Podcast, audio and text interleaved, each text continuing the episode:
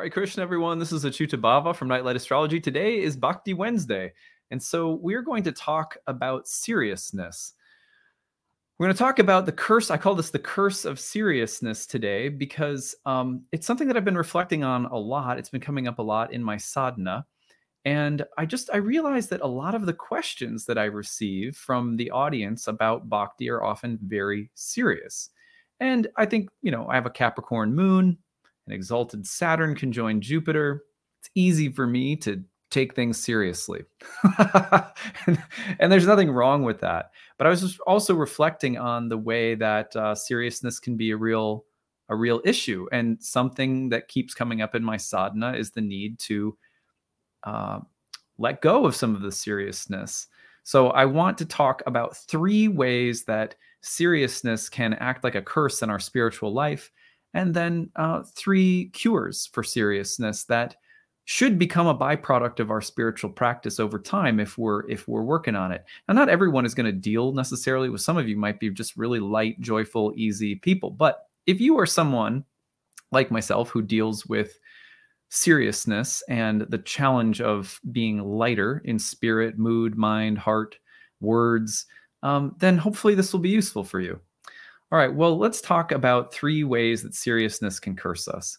Number one, first, this is a deeply ingrained belief that we have. I suspect it is part of uh, partly to do with consumerism, capitalism as uh, operative programs in our world that uh, we deal with every day.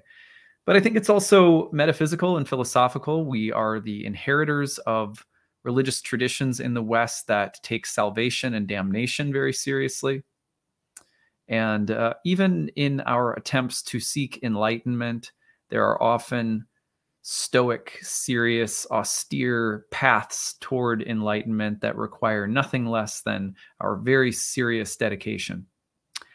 The path of bhakti is a path of devotion, and discipline, as I've said before in some other talks, really is a word that gets melted by devotion. Devotion is like discipline, but it, it's more about the tenderness with which we uh, approach our daily practices and our um, our attempts to uh, develop and evolve. So, one of the major things that can keep us serious is the idea that there's something at stake.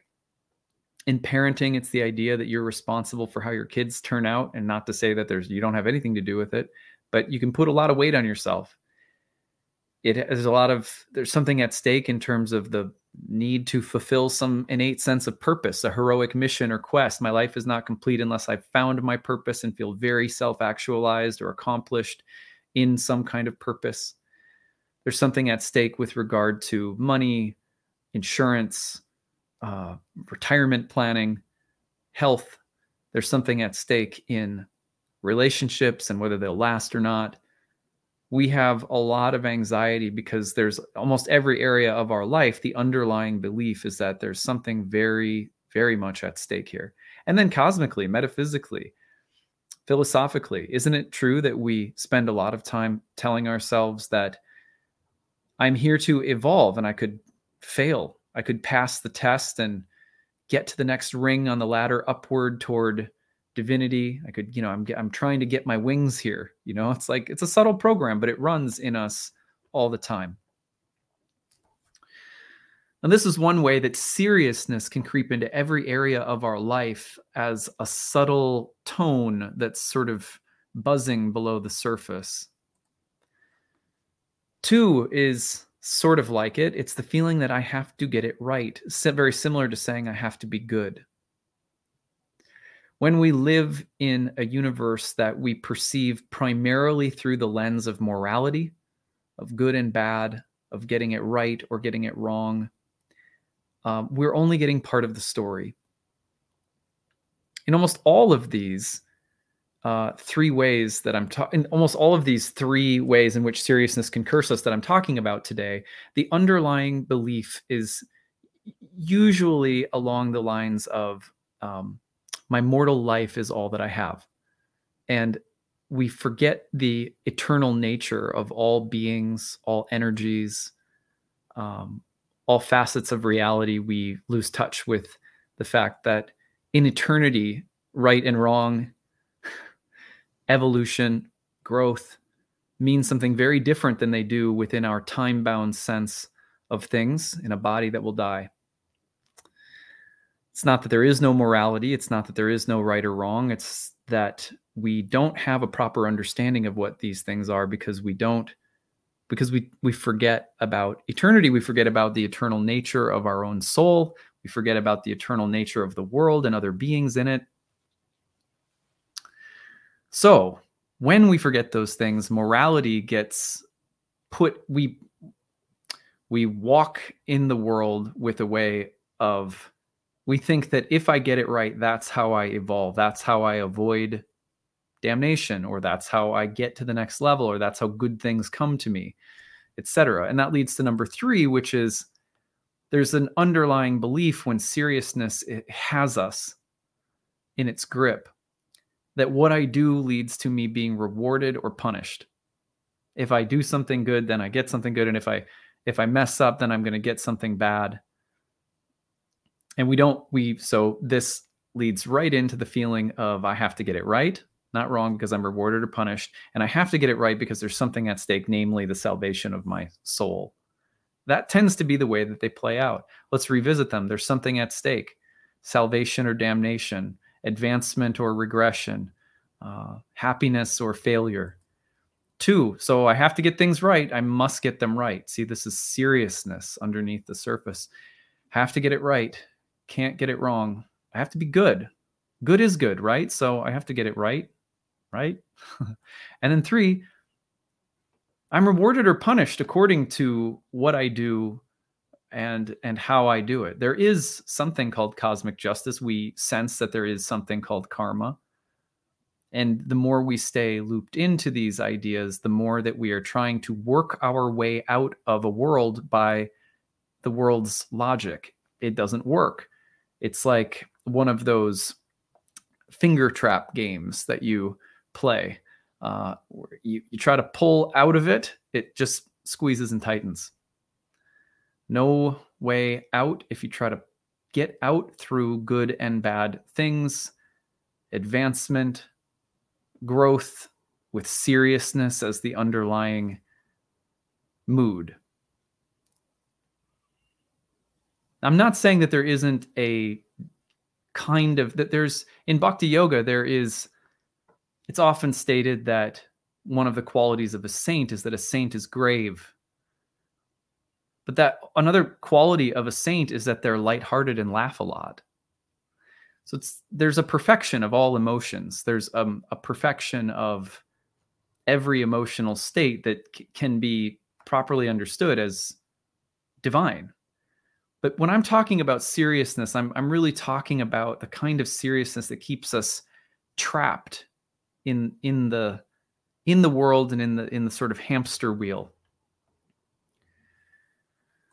So what is the cure according to Bhakti Yoga? Well, these are things that I've noticed in my sadhana emerging and I see them treating parts of my birth chart almost like little medicines that are treating my Capricorn moon or my exalted Saturn or what have you. Now I'm not saying that those are bad planets or that there isn't some really beautiful aspects of those placements in my chart. But one of the byproducts for me of having a Capricorn moon and a strong Saturn in my chart is seriousness. Like it's easy to take anything too seriously. And what I've noticed is that the most saintly people I've met, whether it was in the Amazon, in the Christian tradition, in the Indian yogic tradition, Brazilian Santo Daime, so many different traditions that I've explored and had the joy to experience a little bit of is that the, the the, people the practitioners who are most inspiring to me any when serious when serious things come up there's a there's a recognition of the gravity of something but there's also a very lightheartedness there's an ability to handle serious things so it's it's not that if something is serious that you ignore it or act like it isn't it's not that you ignore the gravity of a situation. We're in the world after all. There is a gravity here. But it's how you hold it that matters. There's a lightness. I'm not going to take seriousness too seriously, if that makes sense. So, what is the cure? Number one, in bhakti, what I notice the more I chant the names of God every day in my life, the more that I study astrology and I reflect upon the Tao Te Ching or the I Ching, the more I notice that joy. Joy rises up in the hearts of those people who take time to reflect and listen and let go of seriousness, not to let go of the fact that there are situations that need attention, that there's dharma or sacred sense of duty, that there is a gravity in the world that's a part of our experience, but that when it starts to weigh you down, you sadhana bhakti helps you recognize, oh, I can't if I take seriousness as a mood, as an emotional experience more seriously than I take the joy of God I'm then I've lost it. I've lost the plot.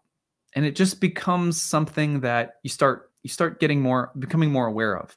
I have I'm speaking now with very little experience of this, but enough to articulate this insight. Just a little. Two is curiosity and humor. Very similar to joy. I just I'm going to be joyful. I'm letting go of the seriousness and I'm choosing joy. I'm choosing a smile. I'm going to take care of myself and choose a not a falsely positive. I'm just going to try to invite the spirit of happiness, peace, joyfulness into my life. I'm going to celebrate life. Curiosity and humor is another byproduct of a spiritual practice. If you notice that things are very serious and you're feeling weighed down, you might find the humor or absurdity in the situation as well as the curiosity. You stay open and interested in what this is or why it exists or why it's here because you see it as an angel visiting you. Now, it might be a very grim or serious looking angel, but you trust that the divine wears all kinds of costumes and you, if you stay curious about it and also you stay you're able to laugh and find the relief or release in in the humor. The, the more you take something so seriously the more that y- you have this moment that arises that you can if you can just step out of yourself and look at how obsessive or serious you're getting it's actually kind of funny looking. And so you know just broad, sort of broadly speaking it's amazing that you can actually do things in the world that many people would consider these are serious issues that the world is dealing with but you can do them from a spirit of curiosity you can move into those spaces that those sacred duties or whatever your dharma might be. You can move into those spaces feel uh, people might say those those are heavy like an e- emergency room surgery working with people who um, are hurting. And you can in that space you can stay curious and you can help lighten the mood for other people by having a good sense of humor. There's nothing better than feeling when you're in the midst of something that someone's like, "Wow, this is nuts," and um, I'm here with you, and let's just we're, we're going to figure out what this means. We're going to figure out what's here, what's beautiful or interesting about this, and let's keep a light sense of humor. These are byproducts of spiritual experience. If you meditate, you will eventually crack up laughing sometime in meditation especially the more that you suddenly are able to zoom out and, and find yourself sitting there you know with the tweezers trying to crack open a walnut in your in your head. And then you're like what am i doing what am i doing you know? And then you you know curiosity and humor lead the way and they are great antidotes to the virus of seriousness. Three is trust everything can feel quite serious. But if we just say to ourselves, okay, well, it's serious, but I trust that it'll get worked out. I trust that it's here for a reason. I trust that everything ultimately is okay. You can't do any of these things without the recognition on some level that's growing inside of you that you're an eternal being, that you're a part of God, that you're a part of divinity, and that everything else is too. And as that awareness grows in us, joy is an option that you can choose a little bit more easily. I'm not saying it's always easy to choose or just step into, but it becomes a little easier to choose. And that, you know, seriousness is always trying to convince us to stay serious, that you have to be serious, that it's necessary to be serious. It's actually a choice. It's one of many different moods and feelings and and like vibrations or fields of experience. The the trap of seriousness is thinking I'm not going to get something done unless I stay here serious. Uh, uh, things will be forgotten. I'll be punished. I won't get a reward. I have to get it right and I won't be saved or I won't evolve. And the truth of bhakti is really that God just wants to hang out with us. Like, dude, you seriousness is cool. Like there's lots of choose your own adventure book includes seriousness. But you're also an eternal being. Everything is eternal. There's no beginning or end to any of this and the point is relationships, adventure and love. Can you just live a profound life? That's the only thing. And you are a huge part of what determines what profound means. It's you and God that determine that together. But you can't do it if you don't spend any time trying to cultivate that kind of connection with life itself. And when you do, you will find that seriousness can't grip you and can't seize you in an unconscious manner as intensely or as often you don't have to be victimized by seriousness as much. And you can also start to develop a different kind of relationship with it. It can be more of a divine relationship. There is something very serious about the Dalai Lama. If you've ever watched him speak, Thich Nhat Hanh, very serious, but so light and funny at the exact same time. How is that possible? Because it's been cultivated. So we can do that too. And I know that's a big part of my goal in life. I know that's part of my work personally. Well, I hope this is valuable to you guys today. And uh, share your comments in the comments section. Don't forget to like and subscribe. Appreciate that. It helps the channel to grow. And um, yeah, tell me tell me what uh, your relationship with seriousness is like, and what have you done to help yourself with that. I'd love to hear your thoughts, and look forward to talking to you guys again next week. Take it easy, everyone. Bye.